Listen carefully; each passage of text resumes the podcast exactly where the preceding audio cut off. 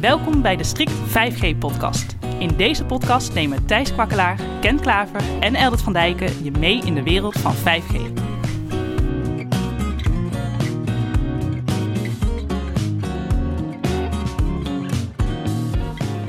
Dit is de Strict 5G-podcast. Ik ben Thijs. Ik ben Eldert. En ik ben Gerrit.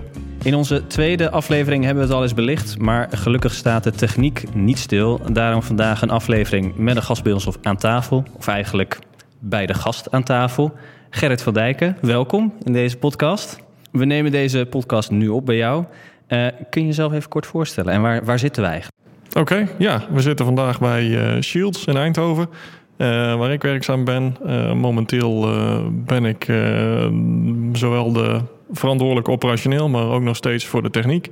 Ik zit al een dik 23 jaar in de telecom. Eigenlijk altijd technische functies uitgevoerd. sinds een aantal jaar ben ik nu ook bij, bij mijn huidige werkgever wereldwijd operationeel verantwoordelijk. Maar ja, de techniek blijft me nog altijd wel fascineren. En daar hou ik me ook nog steeds wel graag mee bezig. Al, al is de tijd die ik daar tegenwoordig aan kan besteden wat gelimiteerder. Um, maar ja, ik loop dus al even mee in de, in de telecomkant. En, Onder andere bij de introductie van nieuwe software releases voor 4G, maar ook nieuwe hardware componenten voor 4G. Ja, een tijdje bezig geweest met introducties van nieuwe producten in de netwerken van operators. Um, ja, uh, dat met de nodige uitdagingen. En dat is voor de verschillende technologieën geweest. 3G, 4G. Um, 5G ben ik uh, wat dat betreft niet heel actief uh, bij betrokken geweest qua techniek. Um, maar vanwege de activiteiten die wij uh, voor een aantal van onze klanten doen, daar wel zijdelings bij betrokken geweest. En ja, zo ook wel hier en daar wat meegekregen van bepaalde open run initiatieven die uitgerold worden overal in de wereld. Ja, want dat is het hoofdonderwerp van vandaag, Open RAN. Eldert, waarom moest Gerrit daarvoor dan te gast zijn? Nou, dat is wel heel leuk, want ik heb vaker met Gerrit discussies over gehad... over wat nou Open RAN precies is en, en hoe goed werkt dat nou... en waar zijn de verschillende operators mee bezig. En Gerrit heeft al een aantal keren dat zeg maar, van dichtbij mogen meemaken. Uh, dus veel van mijn kennis heb ik mede door discussies met hem... en, en informatie die hij in de loop van de jaren verzameld heeft... dus we zitten daar regelmatig wel over te sparren. Zo van, ik zie dit nou, hoe, kijk ik er nou verkeerd tegenaan? Of, of hoe zie jij bepaalde dingen? En toen we voor dit onderwerp weer een nieuwe podcast wilden opnemen... leek het me ook een geweldig excuus om dat een keer samen met Gerrit te gaan doen. Want de discussie is dat jullie het niet met elkaar eens zijn? Of? Uh, nou, ik weet niet of we daar heel uh, echt tegenover elkaar staan qua, qua standpunt. Um, ik heb er de nodige ja, sepsis uh, tegenover, het open al gebeuren. Um, dan zou je kunnen denken van ja, dat komt omdat je in het verleden voor een, voor een van de leveranciers van de traditionele telecomapparatuur hebt gewerkt. Maar ja, de laatste tien jaar hou ik me eigenlijk bezig met vendor agnostic leveren van diensten rondom de telecomsector. Um, en heb daarmee ook ja, de nodige ervaring met alle verschillende leveranciers in de telecomsector. Ik denk dat dat ook het leuke is van Shields. Of het nou Huawei of Nokia of Ericsson is of welk ander merk. Eigenlijk alles hebben jullie wel door jullie handen uh, zien komen. Ja. Ja. En zijn jullie bij betrokken geweest. Dus dat maakt het ook heel interessant om die vergelijkingen tussen verschillende oplossingen uh, te bekijken. En uh, heel kort voor de luisteraar, Open RAN in het heel kort is eigenlijk dus dat je ieder component van een 4G of 5G-netwerk door verschillende open standaarden en dus verschillende leveranciers zou kunnen laten oplossen. Dus als je niet gebonden bent aan of een Ericsson of een Nokia of een Huawei, maar dus weet ik het, een Dell Core kan pakken, uh, een antenne weer van iemand anders, uh, die aan elkaar knoopt en het laten werken. Simpel gezegd. Ja, redelijk. Dat is een redelijk goede uitleg, ja. Ja, maar dan komt jouw sepsis om de hoek kijken. want ik zeg het heel simpel. Waarom is het dan niet zo simpel? Uh, nou, het is niet zo simpel. Kijk, de, de grootste driver achter het ORN uh, gebeuren is de ORN Alliance in, in samenwerking met de Telecom Infra uh, Project. Nou, de ORN Alliance is een, een, een samenraping van verschillende operators die vinden dat ehm, zij eh, niet genoeg keuze hebben in, hun, eh, in welke vendors zij in hun netwerk kunnen inzetten. Zij willen daar innovatie. Ehm, vanuit mijn perspectief, ja, eh, wanneer ze zeggen innovatie, denk ik dat ze bedoelen kostenbesparingen. Ehm, en de andere partij, Telecom Infra Project, wat eigenlijk gedreven werd vanuit Facebook, nou ja, of VU's heet het tegenwoordig. Um, of dat is in ieder geval hun, uh, hun, de handelsnaam die ze tegenwoordig gebruiken. Ik spreek het waarschijnlijk verkeerd uit, maar nou ja. En ja, Facebook heeft daar uh, natuurlijk een andere drijver achter zitten. Die willen goedkoop uh, ja, netwerktoegang kunnen leveren wereldwijd. Voor, en zeker voor landen waar een internetverbinding voor veel mensen nog niet heel vanzelfsprekend is. Want daarmee kunnen zij meer ja, eyeballs on advertising uh, krijgen, zeg maar. Um, ja, uh, waarom het vanuit mijn oogpunt misschien nog niet helemaal is wat er geadverteerd wordt met de voordelen die ORAN biedt, is dat het aan elkaar knopen van al die verschillende netwerkelementen of zelfs lagen in een netwerkelement, want daar gaat het tot dat niveau gaat het.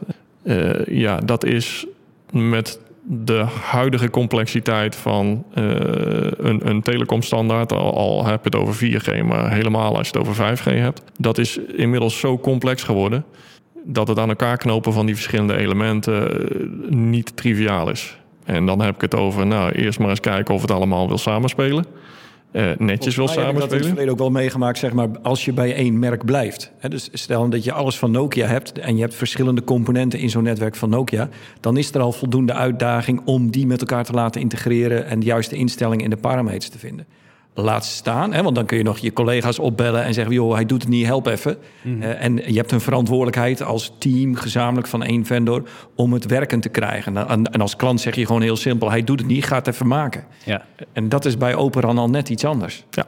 Ja, want je, ja, je hebt dus inderdaad niet alleen met verschillende uh, technologische vlakken in de operatuur zelf te maken. Als je het over uh, traditionele telecomapparatuur hebt, ja, je hebt een, je hebt een, een team wat helemaal gespecialiseerd is in het RF, in het radiogedeelte.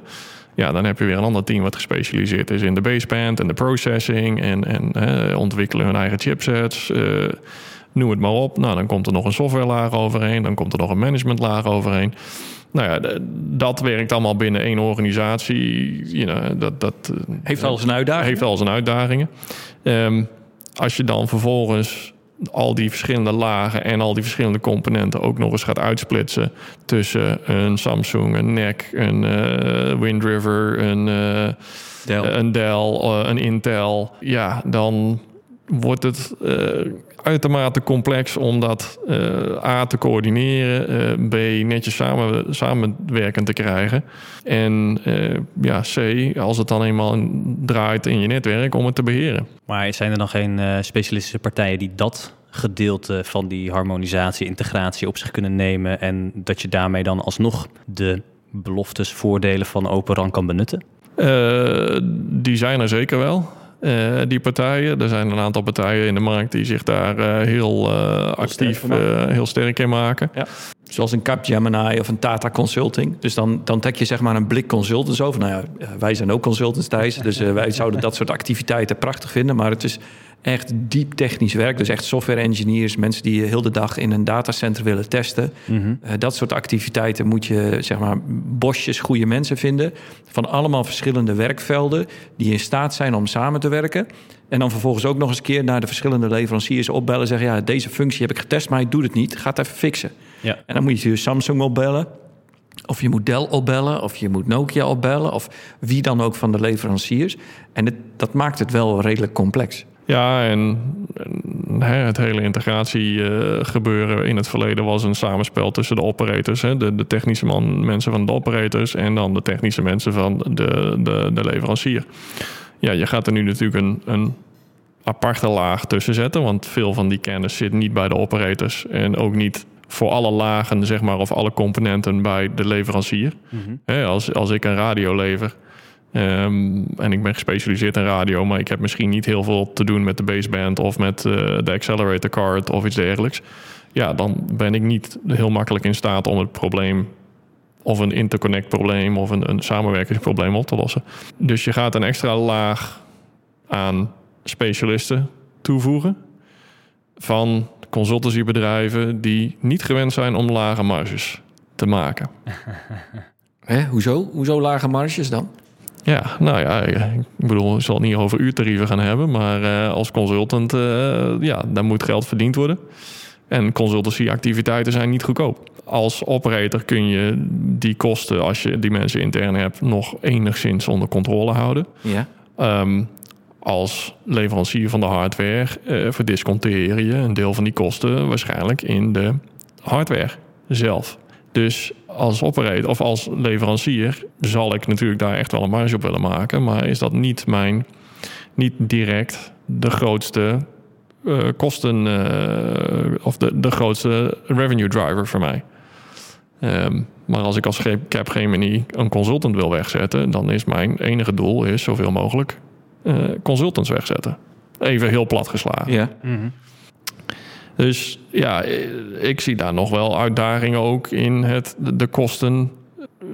Bovenop het feit dat je met een veel complexer verhaal uh, bezig bent, komt er gewoon een extra laag kosten bovenop die je normaliter met een traditioneel, uh, traditionele telecom hardware eigenlijk niet hoeft te hebben. Nee, want normaal gesproken, als je zeg maar vanuit een standaard uh, telecomleverancier uh, als Huawei of Ericsson of Nokia naar een operator gaat, die zegt: Ik heb een netwerk voor je. Oh ja, by the way, je moet er nog 50 consultants een jaar voor betalen om de boel in de lucht te krijgen. Dan begint de operator heel hard te lachen. Die zegt: Ja, dat is toch echt niet mijn probleem. He, dat zit in de verkoopprijzen, of dat had je maar moeten meenemen. Ja. Dus ik, ik, neem een netwerk bij je af, inclusief een volledig functionele uh, oplevering. Uh, en alles wat jij daarvoor aan mensen nodig bent, daar ga ik niet voor betalen. En op het moment dat je zeg maar als operator zegt van... ah nee, maar ik ga het goedkoper doen. Ik ga zelf wat componenten inkopen. Uh, shit, hij doet het nog niet. En je moet dan vervolgens zeg maar uh, een zaal vol met consultants binnenhalen... om dat hele testen voor elkaar te krijgen. Dan zeggen die consultants ook niet... ja, nee, die kosten zitten al in de hardware, dus maak je geen zorgen. Die zullen allemaal aan het eind van de maand zeggen... kan ik even vangen. Ja. En de totale business case voor een mobiele operator is volgens mij... het idee met Operan was dat het 30, 40 procent goedkoper zou zijn... om de initiële investering te doen. Nou, als de initiële investering is zeg maar het een, de eerste keer werkend krijgen dan is nu al in de industrie bekend dat Open RAN absoluut niet goedkoper is. En waar maken zij de belofte dan wel waar? Nou ja, er zijn nog twee andere aspecten waar je heel goed naar kan kijken. Dat is performance. Hè. Dus op het moment dat je met generieke hardware veel goedkoper iets kan leveren. Oh shit, dat is niet goedkoper. Maar het zou misschien wel beter werken. Ja. Nou, en, en, kun je daar iets over zeggen, Gerrit? Is de performance van, van een Open RAN configuratie uh, op het niveau van wat we gewend zijn van de traditionele leveranciers? Um, als we het over performance, maar ook over feature parity hebben. Uh, hè, dus welke vergelijkbare functionaliteit. Welke, welke vergelijkbare functionaliteit ja. die ik van een, een, Nokia, een Huawei of een Ericsson uh, kan betrekken. Mm -hmm. Ja, uh, van wat ik er heb kunnen ontdekken, loop je dan toch behoorlijk achter. niet, alleen, niet alleen het feit dat je qua radio performance achterloopt.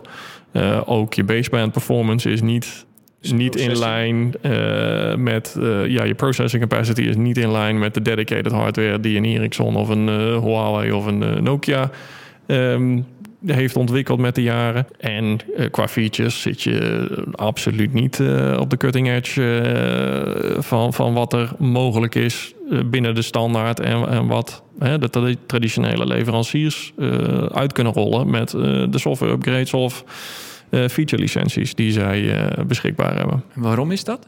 Dat komt voor een groot deel door hoe complex en, uh, en zeker het radio access gedeelte, het RAN, hoe complex dat inmiddels is geworden.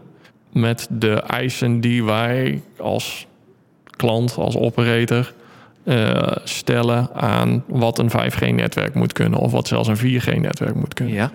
Als je kijkt naar uh, wat voor een R&D-budgetten er door de grote drie wordt besteed aan het ontwikkelen van hun RF-producten, dan kun je denk ik bijna wel stellen dat dat ongeveer zo complex is als wat de jongens hier in de buurt bij ASML uh, moeten doen om de meest cutting-edge eh, EUV eh, chipmachines te produceren. Oké. Ehm, dus je hebt het over een ongekende complexiteit. Eh, pak dus 5G standaard er maar eens bij en ga al de 3GPB documenten maar eens doorlezen. Dan ben je al even bezig. Ja, nou, dat ga je als één persoon, eh, ben je misschien vijf jaar verder. Als je het allemaal hebt gelezen en gesnapt. Ehm, die complexiteit, om dat bij te kunnen benen als een kleinere speler in de markt. Dus je hebt niet dezelfde R&D-budgetten beschikbaar als, als de grote drie. Ja. Eh, en dan om maar even Samsung als voorbeeld te nemen. Nou, die, dat is echt geen kleine speler. En die heeft echt wel gigantische R&D-budgetten eh, beschikbaar. Maar zelfs daar hebben ze moeite om de, de grote drie bij te benen. Die hebben zo'n voorsprong wat dat betreft in de technologie die ze ontwikkeld hebben, dat het eigenlijk ja, de, de, de barrier to entry om, om da, op dat niveau te komen is zo ongelooflijk kostbaar.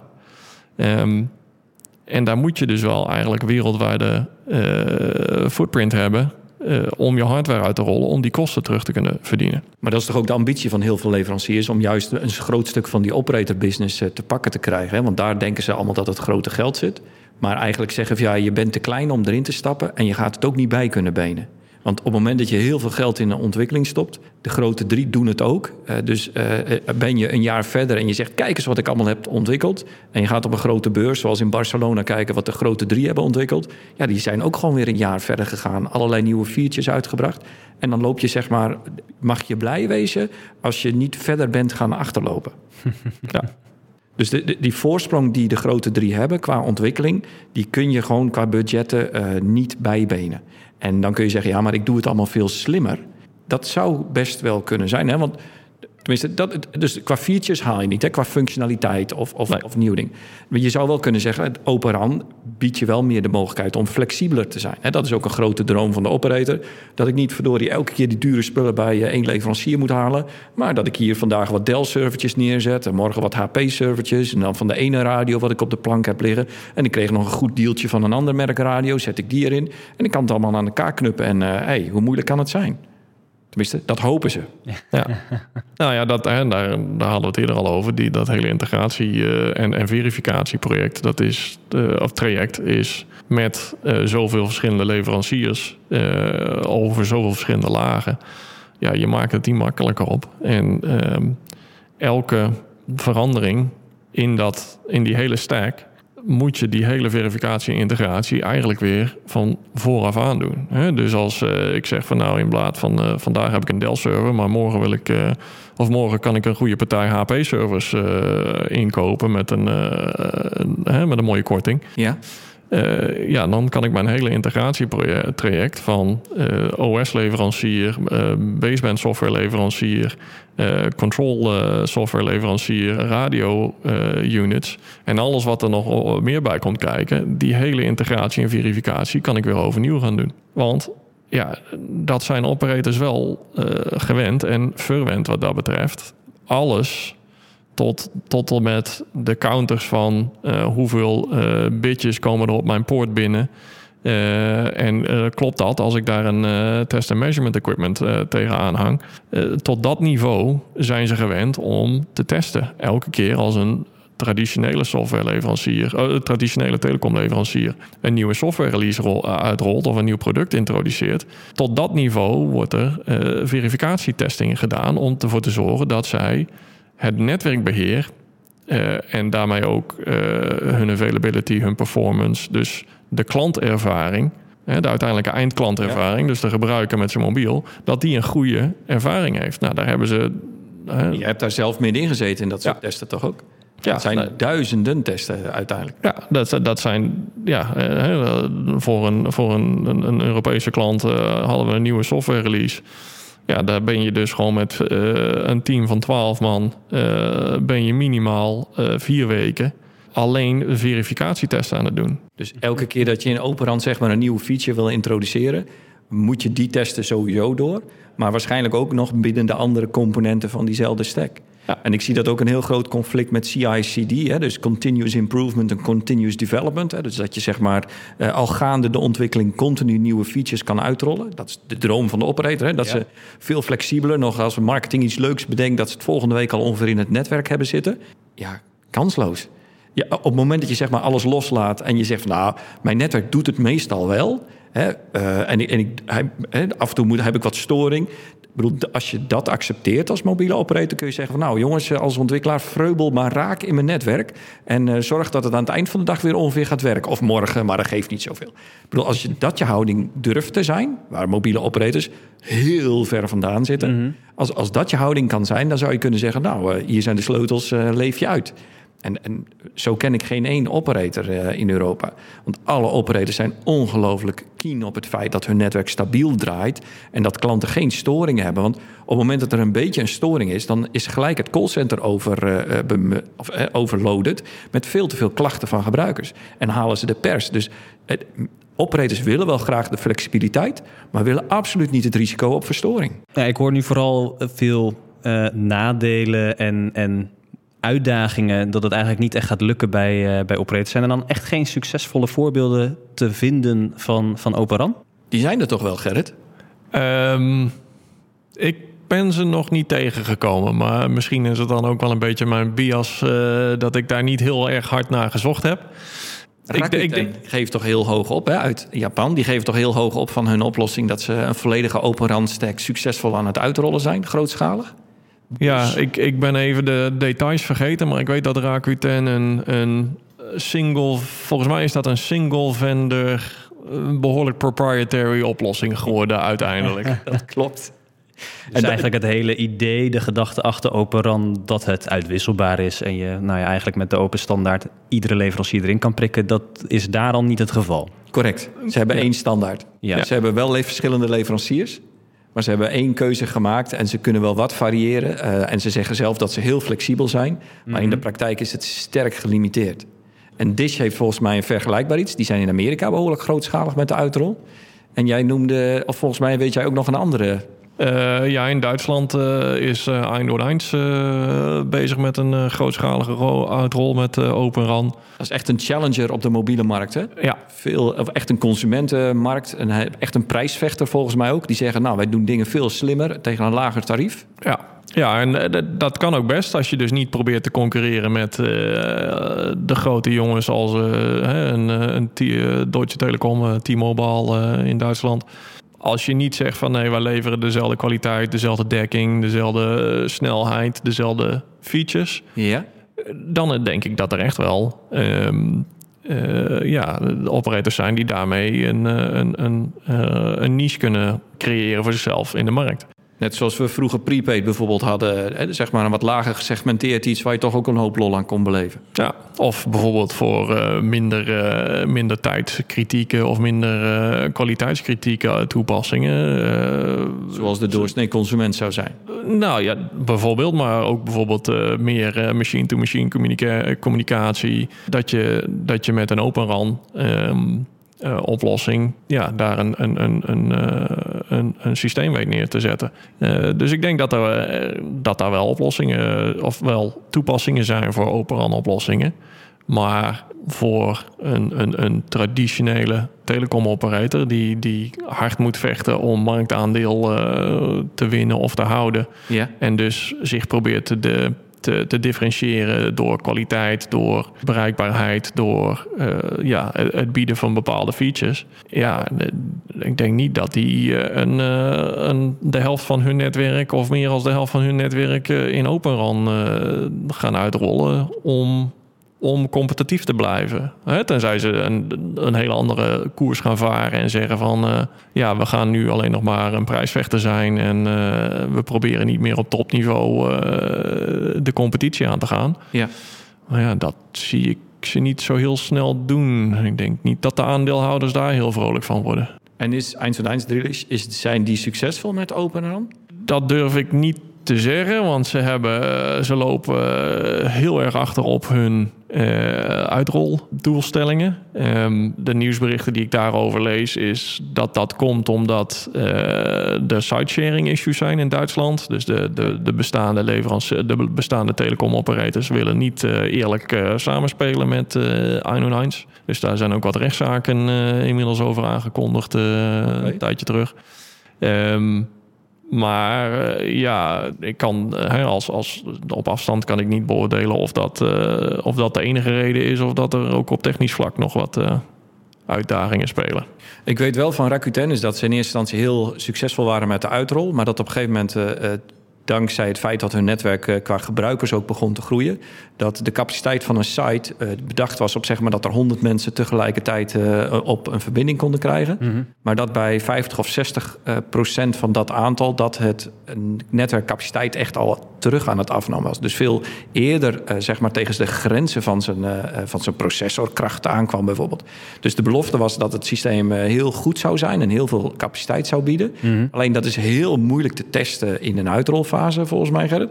He, want ja. ga maar eens een paar honderd mobieltjes zoeken en, en een site uh, vol uh, pompen qua capaciteit. Echte load uh, simuleren is, is heel, heel moeilijk. Ja. Dus dat is waarschijnlijk ook niet geweldig veel gedaan. En die zijn eigenlijk gaandeweg in de, in de uitrol van hun netwerken... toen het echt vol begon te lopen, op een aantal plekken bedacht van... shit, we hebben hier wel een zendmast staan, maar we moeten er eigenlijk een tweede naast zetten om die capaciteit te krijgen waar we eigenlijk met die eerste al voor gepland hadden.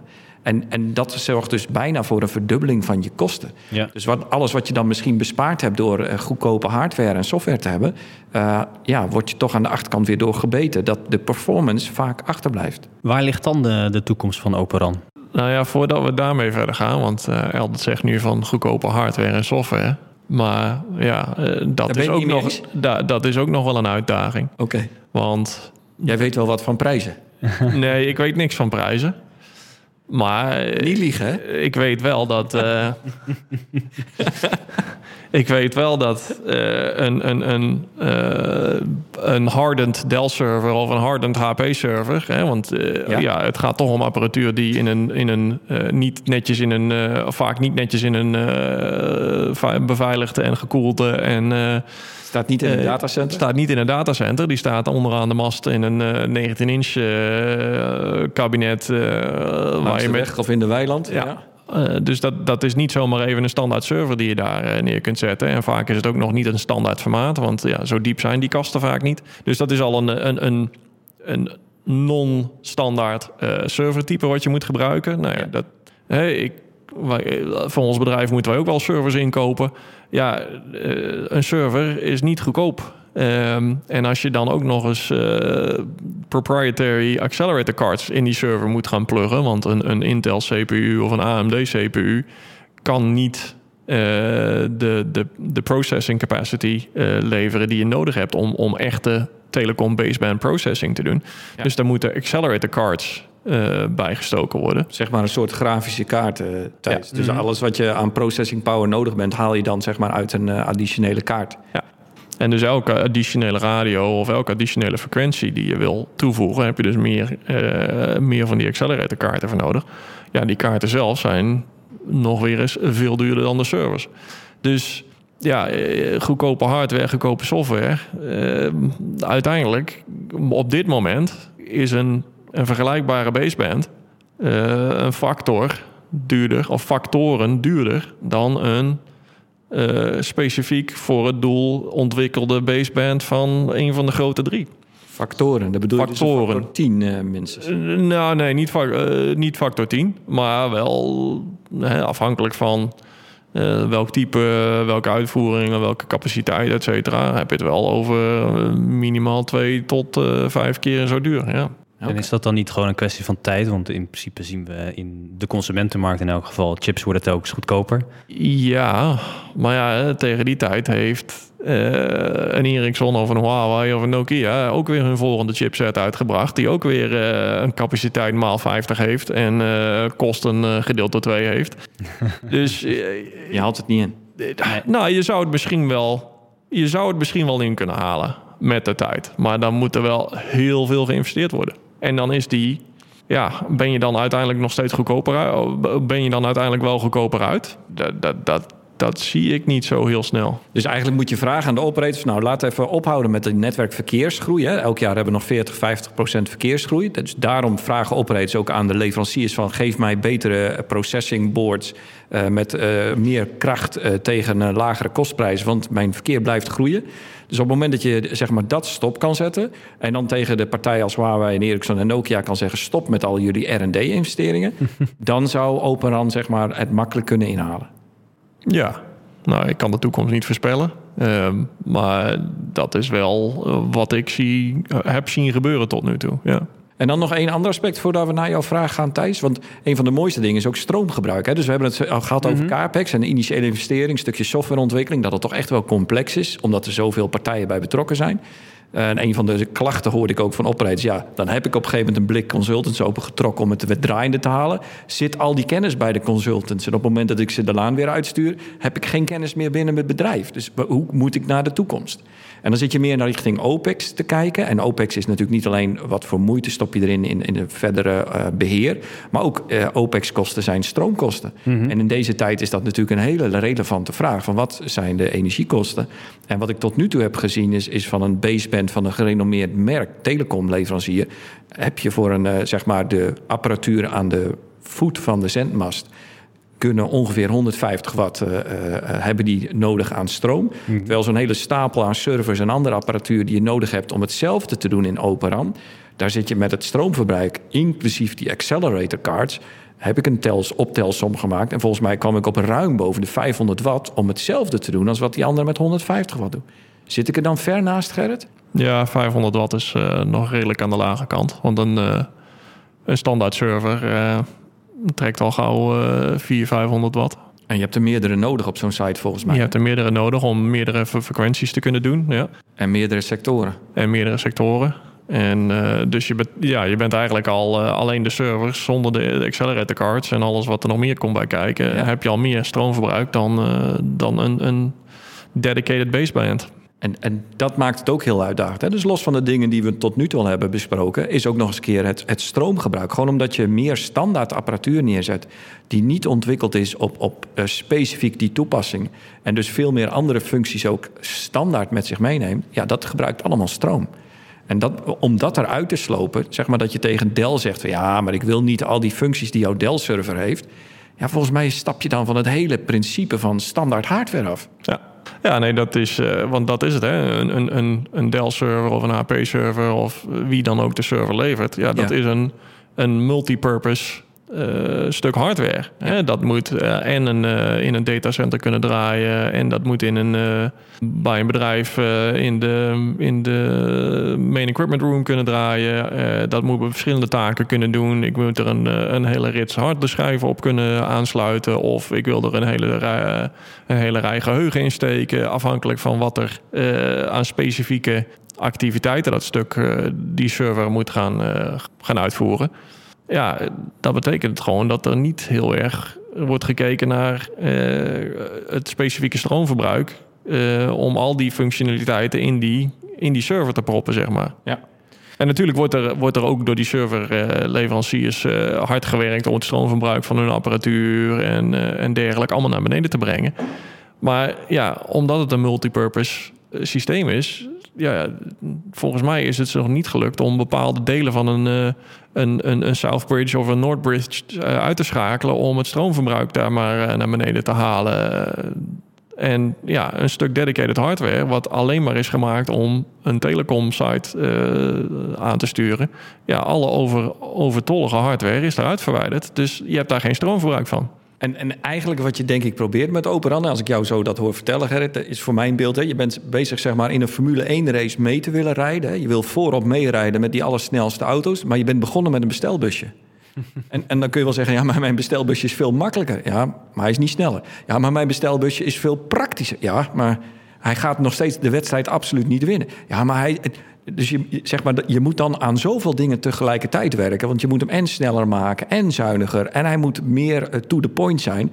Maar het hele idee was nou juist dat je zo lekker flexibel was met het bestelbusje. Want je kunt er mensen mee vervoeren, je kunt ermee verhuizen, je kunt er honderd en verschillende dingen mee doen. Alleen dat, dat is nou net niet de race waar je in uh, bent uh, gestapt om aan deel te nemen. Dus dat, dat maakt het denk ik echt wel een, een uitdaging. En dan om af te sluiten, waar, waar, gaat, waar gaan we dan Operan wel tegenkomen? Want het is duurder, uh, het is complexer. Uh... BT zegt eigenlijk van nou, als je goedkoper wil zijn, ja, dat hebben we Operan al op afgeschreven. Als je uh, zuiniger qua stroom wil zijn, daar hebben we Operan al op afgeschreven. Maar wat ze zeggen, vooral naar de toekomst, dat je meer en makkelijker functies in je netwerk kan toevoegen. Want een van de ideeën van Operan is dat je beheer van je radionetwerk en de functionaliteit van het radionetwerk door een aparte server wordt beheerd, de RTC. Die zit er zeg maar boven en die kan bepaalde apps draaien om je radionetwerk bepaalde functies te laten opnemen. En uh, los van de hele ontwikkeling. Ja, Gerrit begint al te lachen. los van de hele ontwikkeling dat, dat, dat met zich meeneemt, zeggen ze wel: ja, je, op het moment dat je daarvoor gaat kiezen, kun je wel flexibeler naar de toekomst zijn. En dat wil eigenlijk, vertaal ik in mijn eigen woorden, eh, dat je als BT beter kan bepalen waar die hele ontwikkeling van de radio heen gaat. Want ik ben niet meer afhankelijk per se van een Nokia of een Huawei of een Ericsson dat die bepaalde features uitbrengen. En dat ik zeg maar flexibeler ben. Hoe kijk jij daar tegenaan, Gerrit? Nou ja, ik heb die, die, die informatie van, van BT heb ik nog niet meegekregen. Ja, ik, ik, zou dat beter moeten snappen, want ik denk van ja, wat is, het, wat is, dan, wat is dan het uh, hele nut van network slicing in 5G? Is dat niet, bedoelen ze daar niet hetzelfde mee? Of, of ja, hebben ze weer een, een, een extra abstractielaag erbovenop bedacht? Dat laatste volgens mij. Dus dat, niet zozeer de slicing zelfs, maar daarbovenop dat je nog weer andere dingen gaat doen. En wat dat dan precies is, dat is nu vooral marketing speak, uh, heb ik ook het idee hoor. Oké, ja dus, maar het lijkt inderdaad wel wat op slicing nu we er zo over hebben. Dus dat je bepaalde functies in bepaalde gebieden kan laten draaien. Nou ja, dat was nou net waar de hele 5G-standaard voor ontwikkeld is. Ja, dus ik zie niet hoe. hoe of ik zie, heb nu nog niet helemaal uh, goed voor ogen hoe Open RAN daar dan een toegevoegde waarde biedt, zeg maar. Maar dan weer terug naar Thijs' vraag. Maar waar kun je er dan wel lol van hebben? Want ik weet bijvoorbeeld in private netwerken, daar ben, jij, of daar ben jij en dus is jullie bedrijf ook wel mee uh, bezig geweest om daar naar te kijken? Ja, dat zou wel een, uh, wel een toepassing kunnen zijn. Uh, hè, als je maar niet mission critical of, of um, hele hoge eisen stelt aan wat jouw uh, radionetwerk kan leveren aan functionaliteit en capacity en throughput en stability uh, en dergelijke. Um, want ja, dat is, een, dat is een onderdeel waar we het nog helemaal niet over gehad hebben, is het beheren van het netwerk als het eenmaal draait. En de stabiliteit van het netwerk als het eenmaal draait. Ja. Als je met wat, vijf verschillende... Heb je kennis van Operan daarin? Nou, daar heb ik nog geen kennis van. Maar uh, ik heb uh, genoeg kennis van het, uh, het draaiende houden van een, een netwerk gebaseerd op de traditionele telecomapparatuur. ja. Um, van de verschillende leveranciers. En ja, dat is geen triviale activiteit. als je dan vervolgens vijf verschillende leveranciers op één zo'n stuk of op één zo'n base station hebt draaien ja, en dan kun je wel zeggen van ja, maar met, met automation en, en, en uh, machine learning en dergelijke kunnen we dat allemaal automatiseren. En hoeft een field engineer daar helemaal niet meer uh, kennis van te hebben. Of uh, hoeft het NOC daar helemaal geen tijd en energie meer aan te besteden, want dat gaat allemaal automatisch. En dan denk ik van ja, maar dat is toch ook toepasbaar op een traditioneel telecomnetwerk? Waarom is Open RAN daar dan anders in? Dus eh, ja. En vervolgens ben je wel, hè, eh, laat zeggen dat je daar die machine learning en automation uh, allemaal kunt ontwikkelen daarvoor. Je moet het wel over vijf verschillende lagen doen. Ja. Over vijf verschillende uh, leveranciers. Ja, als ik dat voor één leverancier moet ontwikkelen, of laat zeggen dat ik twee leveranciers in mijn. Hè, dus ik mijn netwerk gesplitst heb in twee of drie leveranciers. Maar ik hoef voor één, één netwerkonderdeel maar voor één leverancier die, die, die eh, automation of uh, machine learning te ontwikkelen. Uh, ja, volgens mij heb je dan toch een voordeel. Maar misschien zie ik het wel te simpel. Maar dat opent wel de weg, zeg maar. Op het moment dat je eenvoudig en goedkope standard-off-the-shelf componenten kan krijgen... en een radio eh, eh, dingetje zomaar kan vinden... dan zou je in principe daarmee eh, ja, in, in een wat, zeg maar, wat goedkopere uitvoering... ook een, een privaat netwerk kunnen bouwen. Tenminste, dat is mijn hoop in ieder geval... dat er veel meer apparatuur beschikbaar komt... en dat je op veel meer plekken een, een redelijk eh, kwaliteit 4G, 5G-zender kan krijgen... en daar een private netwerk mee kan bouwen... waar je voor 10, 20, misschien 100 mensen best iets leuks mee kan doen. Ja. Ik, ik verwacht ook, net als Gerrit, nog niet dat je daarmee echt missiekritische toepassingen echt wil doen. Want dat, dat zou ik ook niet aandurven. Thijs, we zijn ook bij een project bezig waarvan we juist hebben gezegd... eh, laten we alsjeblieft, hè, want het is een missiekritische toepassing eh, van een privaat netwerk... laten we alsjeblieft voor een gerenommeerde leverancier kiezen... die weet hoe het is om een radio stabiel te laten draaien. Want als er een crisis is, dan moet het ding het wel echt doen. Ja. Er zijn Operan-experts die zeggen van ja, die prijzen die nu te hoog zijn, die zouden wel naar beneden kunnen. Dan moet je gewoon een ander prijsmodel houden, dus andere marges. Is dat überhaupt wel mogelijk? Nou ja, ik weet niet eh, of jij als leverancier van die producten eh, daar heel happig op bent om een product in de markt te moeten zetten waar je een lagere marge op draait. Hè, als je echt aan het vechten bent voor eh, market share, dan is dat een, een strategie. Ja. Maar als jij, ja, als dit een, een rounding error is op je. Eh, op de totale leveringen die je doet aan, eh, aan de grote content networks of eh, de grote IT-bedrijven. Gaat jou, gaat jou, gaan jouw aandeelhouders eh, blij zijn met een eh, verlaging in jouw eh, marges? Dat denk ik niet. Oké, dus de belofte van Operan is dat je aan mobiele operators vooral veel spullen kan gaan leveren. Ja. Eh, en dat gaat over grote aantallen. Een beetje operator investeert maar zo een paar honderd miljoen per jaar aan capex. Dus echt aan, eh, aan spullen kopen. Dus als je een flink deel van die markt kan pakken als eh Operan leverancier. En je zegt, joh, de, hey, kat in bakkie. Ehm, maar je hebt dan wel te maken met de marktomstandigheden van telecompartijen. Ja. En dat is dat operators over het algemeen ongelooflijke druk hebben gelegd op de inkoopprijzen. En, eh, of eigenlijk de verkoopprijs van de leverancier. Ja. Eh, en dus inkooptechnisch heel sterk zijn om, om grote deals te sluiten met enorm lage kostprijs voor hun. Eh, waardoor de marges van de leveranciers de afgelopen jaren echt wel laag zijn geweest. En op het moment dat je als Operan leverancier, stel dat een Dell of een HPE of een Cisco zegt: van, Nou, ik ga ook servers leveren in dit segment. Dit segment is zeer competitief en, en hoge marges zijn erg moeilijk te realiseren. Maar het, kan toch gewoon? Nou ja, ik denk dat de, de gewenste flexibiliteit eh, daarmee op een gegeven moment ook verdwijnt. Eh, want ja, als er zoveel competitie is eh, in de markt, dan, dan blijven er uiteindelijk niet heel veel over. Zeker als de marges, als er heel veel druk staat op de marges. Ja, en, en ik denk dat dat ook wel. Want dat is in feite. Wat, dat is in feite wat er ook in de telecommarkt is gebeurd. Eh, hè, De reden dat er nog maar drie leveranciers over zijn, is omdat ja, de, de concurrentie is moordend eh, en de marges zijn laag eh, als het om, om de hardware gaat. Ja. ja, want we hebben er heel wat, zijn er niet meer. Siemens, Siemens is er niet meer, Lucent, Alcatel, Motorola, Nortel. Nortel. Eh, dus ja, er zijn er heel wat slachtoffers gevallen in die, in die markt. Eh, en dat was echt niet omdat zij eh, met eh, gigantische marges aan het spelen waren. dus alleen de aller, allergrootste konden overleven. Met die lage marges. De aller, allerefficiëntste. Ja.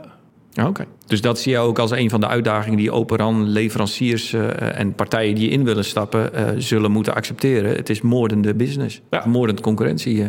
Nou ja, om, om inderdaad grote volumes te doen, eh, zul je eh, je marges moeten verlagen. Want de telecomoperators, eh ja, die hebben wat dat betreft een, een uitstekende onderhandelingspositie. En die doen dat allemaal om hun netwerkkosten zo laag mogelijk te houden, zodat wij zo weinig mogelijk voor onze abonnementen betalen. Ja, En je ziet ook wel die prijs van die abonnementen de afgelopen jaren flink aan het afnemen is. Dus waar vroeger 80, 100 euro pp redelijk gebruikelijk was als je boven je bundel eh, zat, eh, zie je steeds meer mensen die het afkopen en voor 25 euro per maand eh, compleet zijn. ja. En vervolgens, maar vervolgens wel, wat je ook al zegt, eh, hè, 40% netwerkgroei of datagroei op het netwerk jaar op jaar. Nou ja, dat moet ergens vandaan komen. Ja, oké. Dus Operan is daar nog niet het antwoord voor. Ik, nee, dat, dat zie ik nog niet gebeuren, nee. Voor oprijders lijkt het nog niet eh, de standaard te zijn waar ze gebruik van kunnen gaan maken, maar mogelijk dat Operan voor private netwerken wel een oplossing gaat bieden in de toekomst. De tijd zal het leren, maar tot die tijd, de eerste keer dat, Gerrit.